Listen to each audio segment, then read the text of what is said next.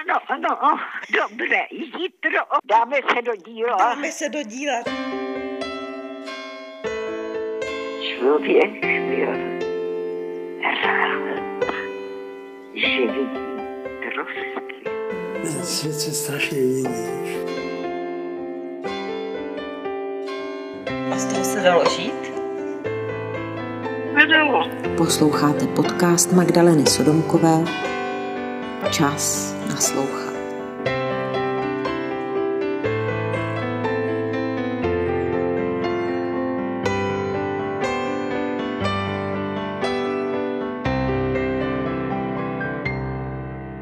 Jen v uplynulém roce jsem přišla o dva strýce a jednu tetu. O tři úžasné vypravěče, které jsem nikdy nenatočila. Pandemie nás od dříve narozených ještě vzdálila. A přitom se tempo, jakým žijeme, zvláštně zpomalilo. Přitom je čas naslouchat. Pokusili jsme se navázat spojení s lidmi, kteří hodně pamatují. Ale tak, abychom nikoho nevystavili nebezpečí. Já po telefonu s mikrofonem v uchu. Fotograf pak přeskla oken, ze kterých se v dlouhých chvílích sebeizolace naši vypravěči dívali ven do světa. Stali se našimi osobními průvodci po 20. století. No, jmenuji se Kamila Siglová, rozená Frišmanová. Narodila jsem se 22. července 1925 to znamená, že už něco pamatuju a že toho mám dost za sebou. Kamila Síglová žije v Hradci Králové. Fotograf Lamduk Jený fotí, jak se dívá pronikavýma očima z okna svého bytu na sídliště. Portrét je k vidění na našich webových stránkách www.časnaslouchat.cz Díl první Perský koberec léta válečná. Jak snášíte tu, tu pandemii, to, že se no, nemůže nikam musím chodit? říct, že mě chybějí hlasy, že většinu dne je člověk sám. Telefon sice naštěstí existuje, ale není chybí ten dotek. Většinu dne je člověk sám se svýma myšlenkama. Jaký jste měla dětství? Tak moje dětství bylo celkem hezky. Byli, byli jsme dvě holky. Dvě sestry. Kamila měla talent na jazyky a Rudka byla umělecká duše. Měla všechny plusy, který jsem neměla já a bylo to pohodový dětství. Přišel rok 38 Dítě je člověk citlivý a vnímavý. Sledovala jsem reakce svých rodičů, když se k moci dostal Hitler. I když jsem byla dítě, tak jsem, a pak už teda pubertačka, tak jsem vnímala všechny hrůzy, které se děly v Německu a jak jeho moc pokračovala. Nikdo jsme netušili, kam až se všechno obrátí. Bylo možno pár židovských dětí poslat do Anglie. Myslím si, že pro všechny rodiče to bylo přetěžké rozhodování. Když máte děti, ne pubertáky, poslat do neznáma. Nicméně nás obě přihlásili, ovšem už k žádnému odjezdu nedošlo. Uh-huh. Takže jste zůstali tady? Takže jsme zůstali tady a nastali dny a měsíce a roky napětí co bude dál. Začala persekuce židů. Nejprve přišli o domov. Měli jsme poměrně větší byt v centru města. Nastěhovali nám tam rodinu. Pak jsme se museli vystěhovat do bytu vdovy z Cerou, kde nám byl přidělen jeden pokoj, říkalo se tomu pokojík pro služku, nám to sloužilo jako kuchyňka a částečně ložnice. Naštěstí bratr mé maminky byl vystěhován na vesnici. To, to tenkrát se tak dělalo za války, že spoustu židů bylo vystěhováno do okolních vesnic a jejich byty byly obsazeny Němci. Samozřejmě na venkově byl život trošku lehčí než ve městě, protože se lehčeji scháněly potraviny a ty ceny nebyly tak převrštěné, jako se to stupňovalo za války, což bylo hrozný. Víte, nouze vás poučila, že jediný, co má v životě cenu, je život a zdraví. Přestanete tak strašně lpět na věcech. Když jsme se stěhovali z našeho většího bytu, tak jeden krásný koberec se prodal za husu. No a bylo to úžasný, protože bylo sádlo a byly játra a bylo maso a koberec byl fuč. No, prostě přijde doba, kdy hodnoty se mění, hodnoty, na kterých člověk, když se mu slušně daří, lpí a najednou přijde období, kdy to je jenom holý život, který má cenu. V září 38 byla mobilizace. Můj tatínek byl ruský legionář. Těžce to snášel a snad poprvé v životě jsem viděla tátu brečet se slzama. Bylo to psychicky náročné. Přišel březen 39, okupace a nastaly takzvané kruté časy. Nesměli jsme od roku 40 chodit do školy, učilo se tajně v kroužcích, samozřejmě ne už nad 15 let. Starší mládež doučovala děti potají v domácnostech. Takže děti zůstaly úplně blbý. A těch zákonů každý den přibývalo a každý den, možná, že trochu přeháním, začalo to vystěhování zbytu návštěv u lékařů. Nákupní doba byla nějak omezená. Těch zákazů bylo by každý den něco. Nebylo to jednoduché. Myslím, že v té době ještě lidi lpěli na svých domovech, na svých majetičkách, takže nebylo jednoduché balení a odepsání svého dosavadního způsobu života.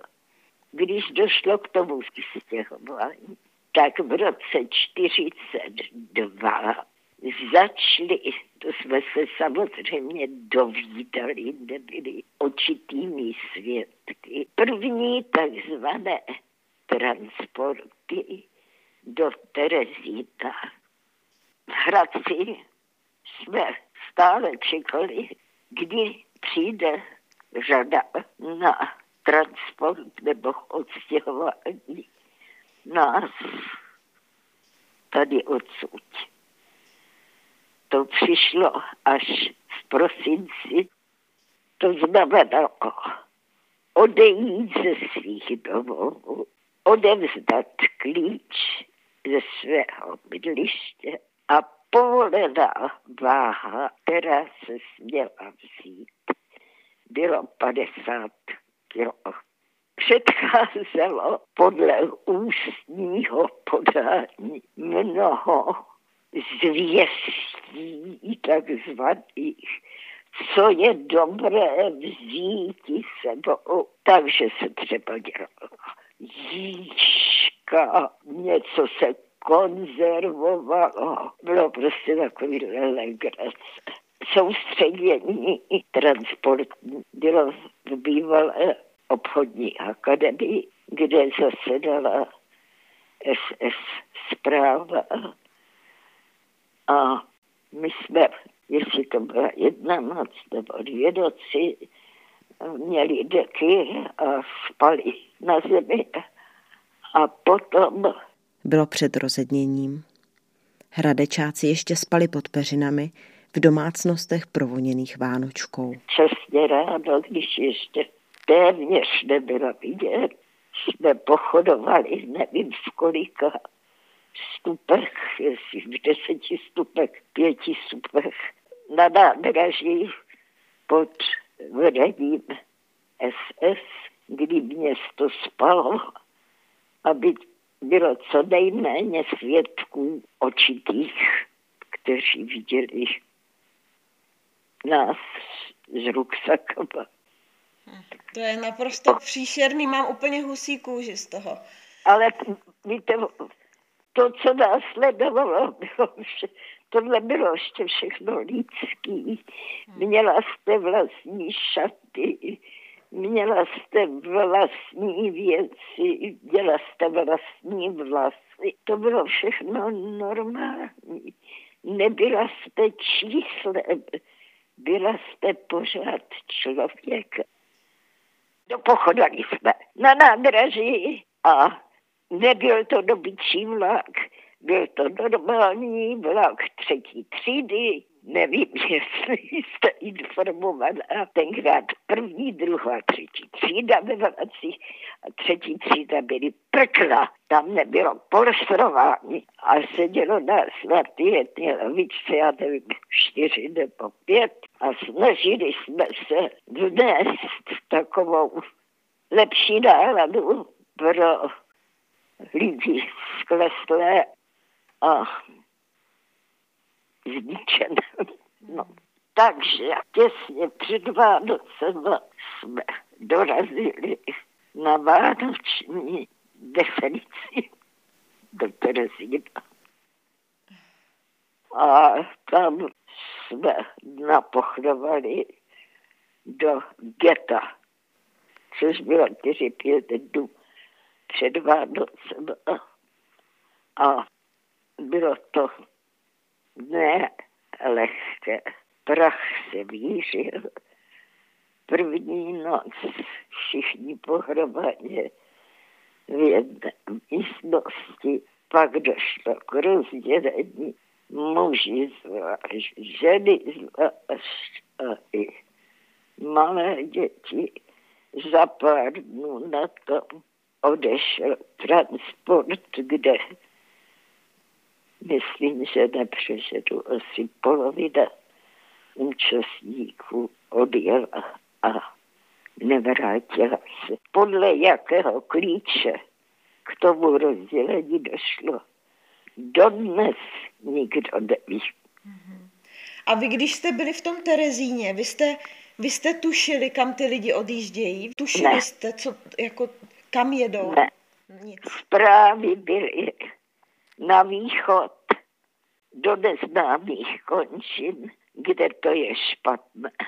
Ale nic konkrétního nebylo, ale strach z transportu a odsunu prožíval každý. Terezínský rok. Nebylo to žádná sláva, ale ve srovnání s tím, co přišlo potom, byli jsme ještě lidi. Pak přišel zase čas Vánoc. Kamilu, Rudku a jejich maminku tentokrát čekal transport do Osvětimi. V Osvětimi po příjezdu přestal být člověk člověkem a byl pouze číslem.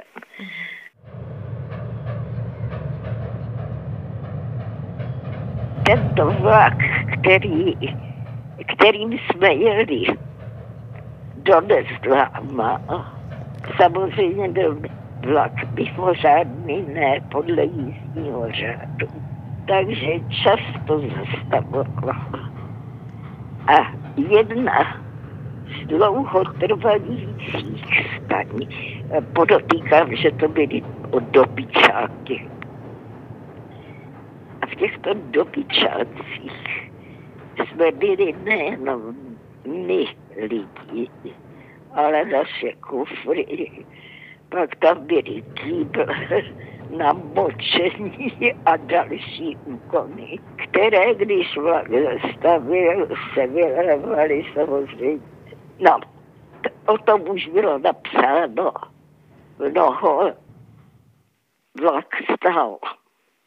Kolem vlaku stále chodili železničáři, Němci, a najednou mě napadlo, jak jsem byla blbá a holka.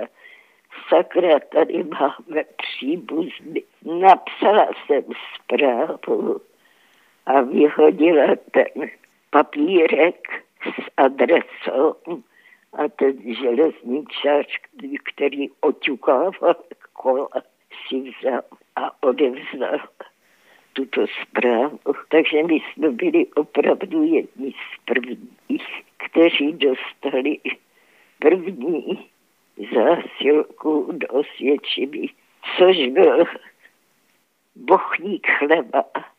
Něco tak úžasného, takový dar. Už nikdy v životě nebyl. Pamatujete no, si, co jste tam napsala na ten papírek? Jedeme neznámo kam odjíždíme, no, nevíme kam. Mm-hmm. No samozřejmě ty železničáři nebylo asi mnoho informovaných lidí, ale pár lidí eh, železničářů vědělo cílovou stanici toho vlaku. No, poměrně brzo došel ten bochník chleba, což byl zázrak všech zázraků. Paní Kamilu jsem potkala poprvé před lety na svatbě. Měla krásné šaty, mluvila plynule anglicky a na ruce měla vytetované číslo. Bylo to poprvé v životě, což jsem osobně potkala člověka, který přežil holokaust. Možná, že když jsme se setkali, jste si toho čísla na mé levé ruce všimla. To tetování dělali polky, vězenkyně, některý byli šikovnější, některý byli méně šikovní, ale byli určeny k tomuto úkolu. Rozumíte, nejste divákem, nejste čtenářem. Najednou se odstnete vidění samotné, kde jste naprosto bezmocná. Nějak se bránit není možný. Vy se můžete, já nevím, snažit o něco, ale bránit se nemůžete. Stanete se článkem davu, bezmocným článkem davu. Není možnost úniku. Všude kolem vás jenom nabité dráty. Stačilo se hrůz skoncovat. Stačilo se sláhnout ruku na nabitý drát a bylo po bolesti. Těch jedinců bylo moc mnoho, kteří to udělali. Člověk nějak lpí na životě a nechce se i za těch nejstrašnějších podmínek vzdát. Je to divný, ale je to tak.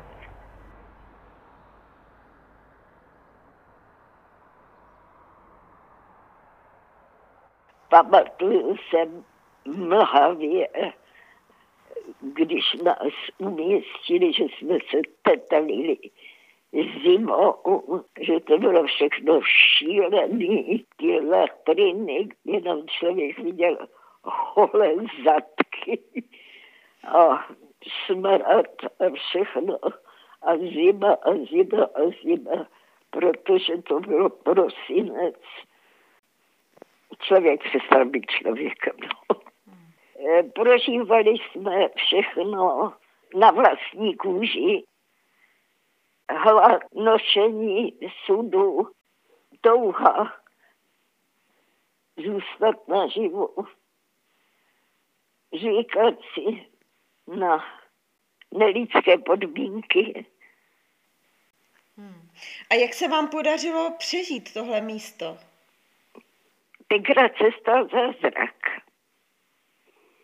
My jsme byli ten zimní transport, myslím z Terezína, a před náma byl takzvaný zářijový transport. Tento zářijový transport šel celý 8. března 1944 do plynu. Křik, rozkazy, štěkot psů.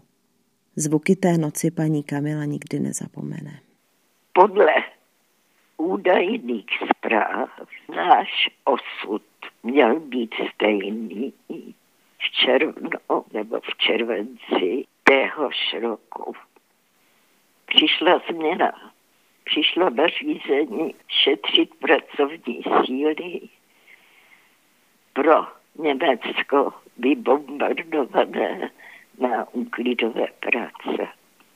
A stal se ten zázrak, že když jsme pochodovali na kolem pana doktora Mengeleho a ten ukazoval vlevo vpravo, byla jsem mladá, byla jsem holka, Maminka byla ještě taky relativně, bylo jí 40 nebo 42, tak nebyla ještě tak přišla. A to tež sestra moje. Takže jsme se dostali mezi ty takzvané šťastlivce, kteří jako první a jedni z posledních byly odtransportovány z Osvědčiny do Německa.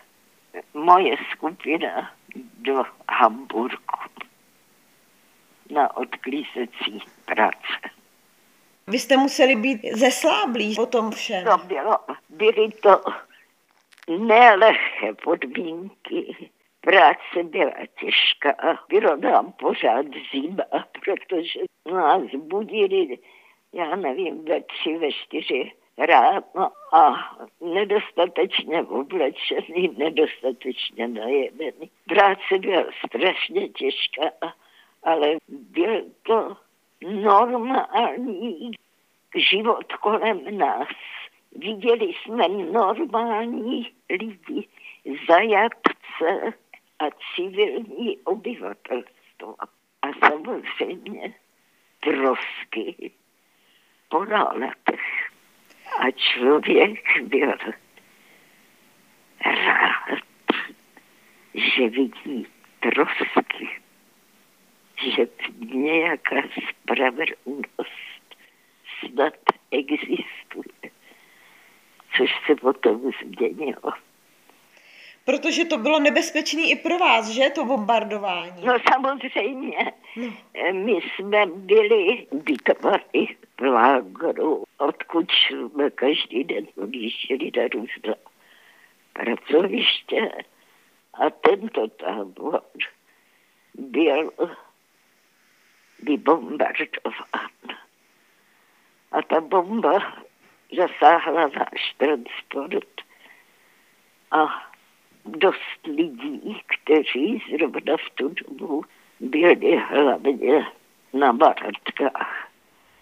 A to se týkalo mé sestry, kterou jsme od té doby už nikdy neviděli. Rudka přišla o život na samém konci války. A pak přišel přesun Slyšeli jsme vždycky nějaké zvěsti, byly fronta, fronta, fronta. A dostala doba odsunu a po mnoha peripetích jsme zakotvili v Bergen-Belsenu. Kamila Síglová přežila osvětím i bombardování. Ani to jí ale nemohlo připravit na to, čeho byla svědkem v Bergen-Belsenu. A tam byl konec. Tam už nebyli. Ani kavalce, tam se jenom sedělo na zemi mezi mrtvolama, mezi vším.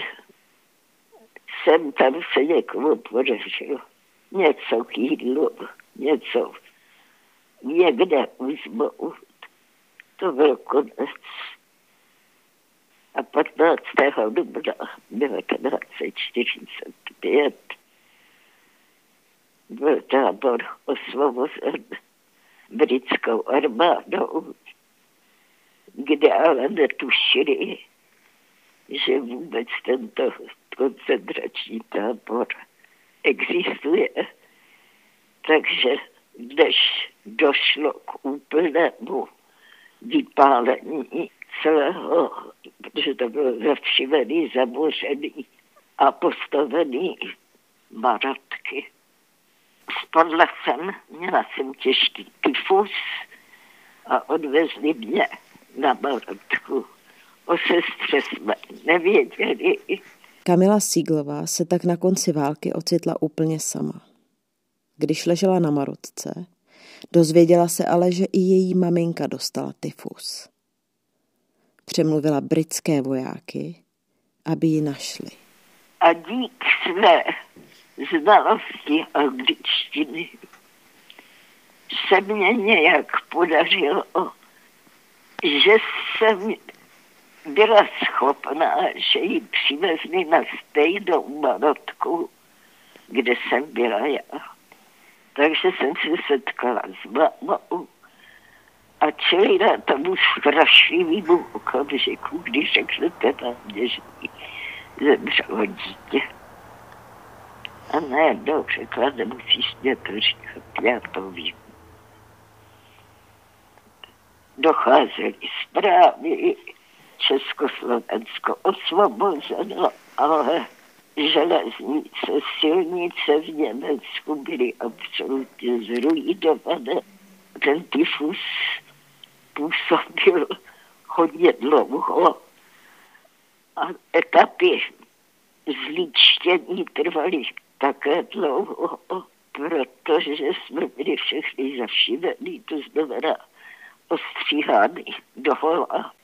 Prostě regulární transport na návrat lidí Čechů domů, takzvaně domů, byl repatriační vlak. Byl konec války. Čekal je návrat do města, kde kdysi měli velký byt s perským kobercem. V něm už ale dávno bydlel někdo jiný. Z Hradce nás bylo, myslím, pět ubytovali nás tady na nádraží čisté doclárně. Moje maminka téměř imobilní, hluchá jak poledo, po tyfu, vlasy asi, nevím, milimetr. Mně už ty vlasy přece trošičku dorostly. A po půl roce osvobození Moje váha tehdy byla 30 kilo. Půl roku po osvobození. No, trvalo to dlouho, než ten organismus nějak zničtil. No nic, prostě z toho nádraží vím, že ten další den, myslím, že byla neděle a vyšla jsem z toho nádraží a tam jsem potkala někoho, kdo mě zná. A říkali, Ježíš, vy jste tady. A tady je bratr vaší maminky. No a tím začal nový život, jemu se nevrátila žena, ale byl už vykrmen a začali jsme žít v jeho domě. Pak se střídaly chvíle štěstí a chvíle tmy. Těžší byl způsob života normálního. To bylo těžší. Stát se člověkem, jeden z mých největších, nejnádhernějších zážitků byl jít na záchod a moc se zavřít. Bez nějakých lidí kolem. To byl veliký zážitek. A další zážitek byl úžasný. Měli jsme opravdu pravzdálené příbuzné, tady v Hradce, ty byly tak úžasní, že udělali nedělní svačinu s bábovkou, s ubrusem, s vůní kafe.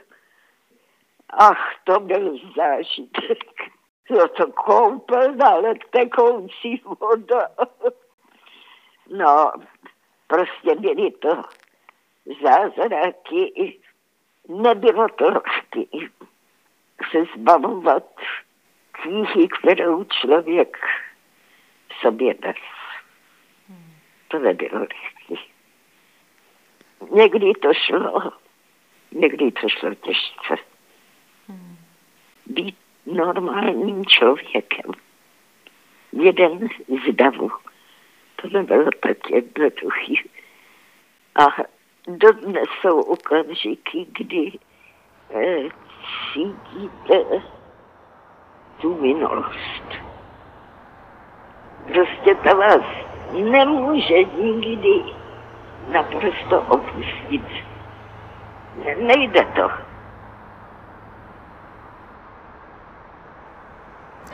Poslouchali jste první díl podcastu Čas naslouchat. Jeho výrobu podpořilo Evropské novinářské centrum EJC. Další epizody najdete ve svých podcastových aplikacích anebo na webových stránkách www.časnaslouchat.cz.